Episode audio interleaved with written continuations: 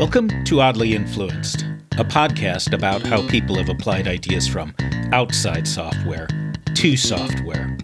Episode 28 Governing the Commons, Part 4 Creating a Successful Commons. In the last episode, I teased you with a description of the canal system at Gal Oya. In the 30 years after its creation, it had become a hydrological nightmare, broken by consistent undermaintenance and uncontrolled use. Its prospects looked bleak because of corruption and incompetent administration by outsiders, ethnic and class tensions, and occasional violence. Nevertheless, it did recover into what Ostrom described as a fragile commons that was seriously better than before. For all I know, the commons has since broken down, sometimes they do, but real improvement really happened. The first half of this episode is about how it happened. Then I provide some tentative thoughts about how a similar thing might happen with your team's codebase. I emphasize that these thoughts are tentative because, remember, commons governance is not one size fits all. Not only is a software codebase different than a canal system or a forest, each software codebase is probably importantly different from the others. Nevertheless, I feel I ought to say something. To start, let me describe the context for Gal Oya. The story only really applies to one of the three regions within the larger complex, but I'll just say Gal Oya for simplicity. Even that region is much larger than almost any software codebase, hundreds of miles of canals serving, in theory, some 19,000 farmers. In response to Gal Oya's continuing failure, a four year project was created to make improvements. Those improvements were both infrastructural, fixing broken canals and machinery, and institutional. The institutional plan was textbook seeing like a state, apply regulations to make farmers do the right thing. Those regulations would be enforced by the government's irrigation department, that is, by the people who the farmers already despised. That would have made for an unpromising start, except that the people implementing the plan didn't follow it. I'll describe that in a bit, but first let's look at the literal landscape. There were three levels of canals, which I'm going to name Little, Middle, and Big. Little canals, when working, provided water to 12 to 15 farmers. Middle canals fed the little canals and would serve 100 to 300 farmers. Using my powers of advanced mathematics, I calculate that at the extremes, each middle canal fed 7 to 25 little canals. Most likely, the actual numbers were somewhere in the middle. There were four big canals that fed the middle canals. Numbers weren't given, but I estimate 20 something middle canals per big canal. The first step in the project, as implemented rather than as planned, was focused on the little canals and on breaking down distrust, both farmer distrust of the government and farmer distrust of each other. Remember, even though we're talking about 12 to 15 farmers that work right next to each other, they were actively competing for the same scarce water. I noted in the last episode that ordinary human social interactions, that is, the way I instinctively see it, wasting time, tends to build trust. It's easier to think of people as enemies when you know nothing about them and are discouraged from thinking of yourself as having anything in common with them. Remember, the farmers were of different ethnic and language groups and had come from different parts of the country. However, more was done than just organizing mixers and meets and greets. The project hired a bunch of outsiders, designated institutional observers, or IOs. These people were largely college graduates, people that Sri Lanka at the time had too many of, but who were of relatively high status in the culture something like the respect my traditionalist German parents had towards school teachers. Notably, they picked people who'd come from agricultural backgrounds, especially large planned settlements like Gal Oya. After six weeks of training, the IOs were sent out to the Gal Oya farmers, with about four or five IOs per middle canal. Each IO was responsible for several little canals, their job was, at the beginning, specifically to be catalysts for farmer conversations. They did informally pool what they'd learned at weekly I.O. meetings, but their own learning wasn't really the focus. Instead, their job was to go to the farmers using a particular little canal, listen, and then say, Almost all of you think the roots choking the canal are a problem. What can you do to fix it? Farmers often arrived at solutions that involve communal work, like chopping away at the roots. Notice that they're all doing this together, and that they can see that they're all doing it together. Remember, we're trying to build up a habit of quasi voluntary compliance, which relies on everyone justifiably believing that everyone else is also complying. After a time, people got used to working collectively. The next step was to establish a more official Little Canal organization for the 12 to 15 farmers. These were very informal. There were no regular meeting times, agendas, or written records. However, one of the things they did was select, by consensus, a farmer to attend middle level meetings. That is, they created a middle level organization where little level farmers had a delegated voice. I think it's relevant that the little level farmers had gotten their act together before anyone started worrying about the middle level, very bottom up. Two things stood out to me about the middle level organizations. First, there were many of them, and each chose its own rules. No one bothered with finding and applying the one true middle level organizational style. Second, this level also worked by consensus. Consensus systems are somewhat prone to that one guy who blocks everything unless it's done his way. I wish I knew more about how they avoided that. Perhaps Sri Lankans have more experience with consensus than we Westerners. Perhaps the work at the Little Canal level had instilled some norms. I don't know, but I wish I did. The medium level organizations were the right level to negotiate with the state's irrigation department. The original plan included infrastructure projects. The engineers were not initially inclined to listen to the farmers, but it happened that the project plan was for the farmers to contribute a lot of the actual construction work. The engineers were persuaded that listening to the farmers' representatives would make them more likely to work hard. Having the engineers responsible for modifying a particular canal talking with the users of that canal worked out well. Crazy, huh? Finally, a big canal organization was layered on top of the medium canal organization. It seems this was still run by consensus. That's as much as I have to say. In the show notes, I give some further references, both to the Gal Oya project and similar projects in the Philippines, Nepal, Bangladesh, and Thailand. This may be a good moment to point out that Elinor Ostrom comes from a strain of sociology slash economics slash political science called New Institutionalism. Like older institutionalisms, it studies how institutions work and what makes them durable. Other strains include the Max Weber tradition, which focuses on organizational structure, that is, bureaucracy, the Anglo US approach of focusing on formal political structures, and a behaviorist or game theoretical approach that focuses on the individual and bounded rationality. New institutionalism focuses, as far as my shallow reading can tell, on two things. The first is on how formal and informal rules enable or constrain the behavior of individuals and groups. Crudely, get the rules right and behavior will follow. The second focus is on legitimacy, which I guess means why people choose to follow the rules. There's still some game theory like emphasis on rational decision making, but it's not assumed an institution is purely driven by rational or optimal goals. Instead, things like myths and ceremonies are orthogonal to rationality, but nevertheless have important effects. I can see that in Ostrom's emphasis on, say, conversation and norms. She does see people as something other than calculating machines.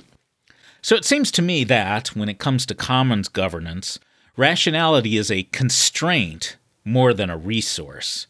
In game theory terms, rules, social interactions, and norms are to be designed, or somehow arrived at, such that individuals are discouraged from, quote, defecting and so that the whole community arrives at a better, but not necessarily optimal equilibrium.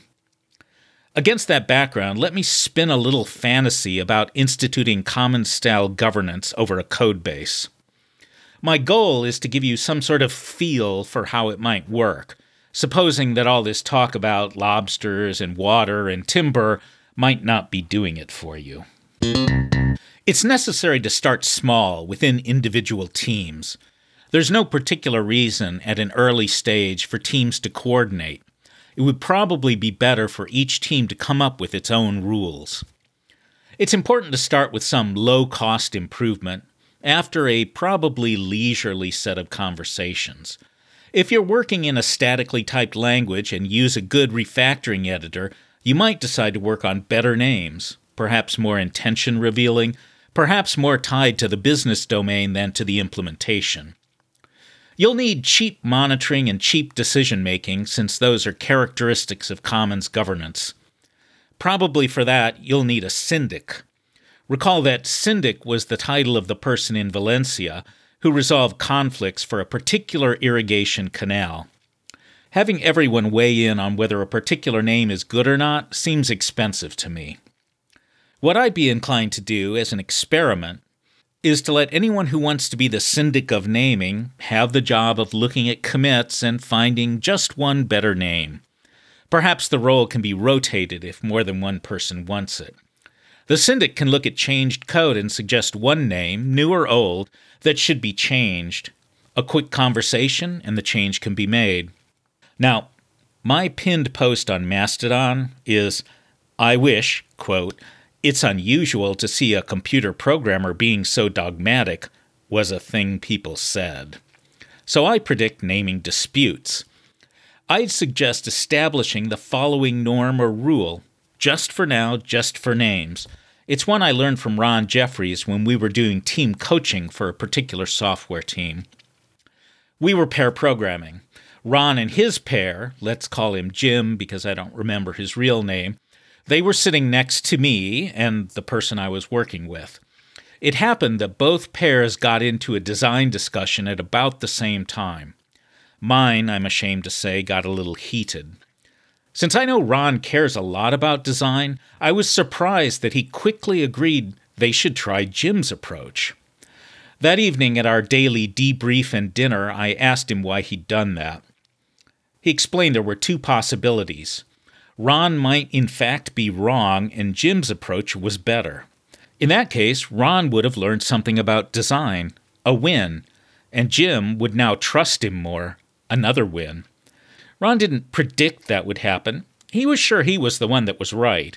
But at some point, he thought, Jim would realize the problem with his approach, another win, in a more visceral, effective way than just being told about the problem and Ron was confident the two of them could easily, quote, bend the code toward Ron's design. And Jim would benefit from seeing how such bending is done, as that's an undertaught skill. To expand on that, Ostrom seems to have been a big fan of arguing. She dedicated governing the commons to her husband for, quote, love and contestation. The problem isn't arguing, it's arguing without a way to stop arguing, without a way to decide how to move on. What Ron did for me in that interaction was to teach me a new rule. If you start to get frustrated, say, let's try it your way and see. Kent Beck had a similar rule that was something like no design discussion should last for more than 15 minutes without someone turning to the keyboard to do an experiment. Ron also gave a little reinforcement to a norm I've been trying to adopt all my life that it's better to learn from being wrong than to always be right. A reason our arguments go on and on and on, it seems to me, is because we've been acculturated to be the smartest in the room, to think that we have to be seen as correct, lest we be diminished in other people's eyes. Pish! In a long career of being wrong, I've learned that a lot of people do, in fact, initially lose some respect for you if you readily admit actual error or even the possibility of erring, but that reaction usually goes away as you continue to work together. Remember, Part of building a commons is having people internalize new norms, including norms of interaction with other people. Over time, let's hope your team settles on some broadly accepted rules for good names, with some uh, love and contestation along the way. I wouldn't be surprised if, over time, you change the rules for who detects bad names, when they detect them, how renamings are arrived at, and so on. One thing Ostrom points out is that revising meta rules, rules about how you make and enforce rules, often provides more leverage for useful change than do the operational bottom level rules themselves. After that, what? Ostrom seems a fan of dealing with a single problem, getting the relevant solution in place, and then moving on to the next problem. People have only so much attention span for improvements. Also, as Ostrom puts it, quote, each institutional change transforms the structure of incentives within which future strategic decisions will be made. Okay, I guess you can see why she won the Nobel Prize for Economics rather than for literature.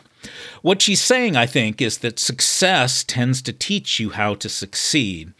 If you try to do A and B at the same time, it's harder for your approach to B to be informed by your success at A.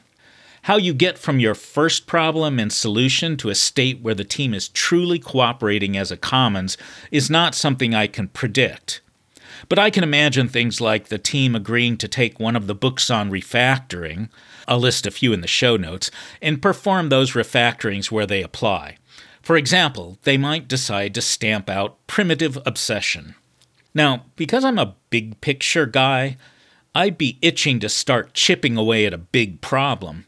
For example, I'm a fan of Martin Fowler's Strangler Fig pattern for rescuing legacy code. The idea is that you wrap a big chunk of decayed code with what starts as a thin layer of new code. As you add features to the product, you preferentially put the new code in the outer layer rather than modifying the inside. That outer layer can call into the legacy code, but the reverse is never allowed. That avoids the kind of tight coupling that is probably the problem with the legacy code. You will also sometimes judiciously pull out a little functionality from the legacy code and re implement it better in the outer layer. Eventually, and for a big system, we're talking more years than months, most or all of the old functionality will have been sucked out of the legacy code into a codebase you can work with. Some, granted, may remain behind as a core. If it works and it's not code that people ever have to change, why bother rewriting it? It might be tricky to know whether your commons has evolved to the place where Strangler Fig is a low risk, low cost, if lengthy approach. At some point, it might be good to have teams get together to talk about common problems and share solutions. That could be an opportunity to introduce the post 2010 management friendly version of communities of practice. See episode 22, titled This Is Not an Episode. I'm sure a lot of people would want to jump to a grand structure that applied to all teams, perhaps headed by a chief quality architect but I'd push back against that. Remember that a lot of successful commons are polycentric, defined as, quote, a social system that has many centers of decision making, each acting somewhat independently but under a common set of guiding principles. Rather than leaping to a comprehensive organization, I bet it would be more successful for your team to talk to teams adjacent to yours, teams whose code frequently affects your code, and then come up with rules that work for you pairwise. My personal prejudice after all these years is to think that our tendency to look for abstractions or rules with universal applicability is sometimes useful, but often a vice and a trap. I usually like to end with more of a bang, but that's what I've got. With luck, last episode's pitch for collaboration between software teams and Indiana University's Center for Common Studies will come to pass. That's where the valuable advice will come from, not from my half informed speculation. Thank you for listening.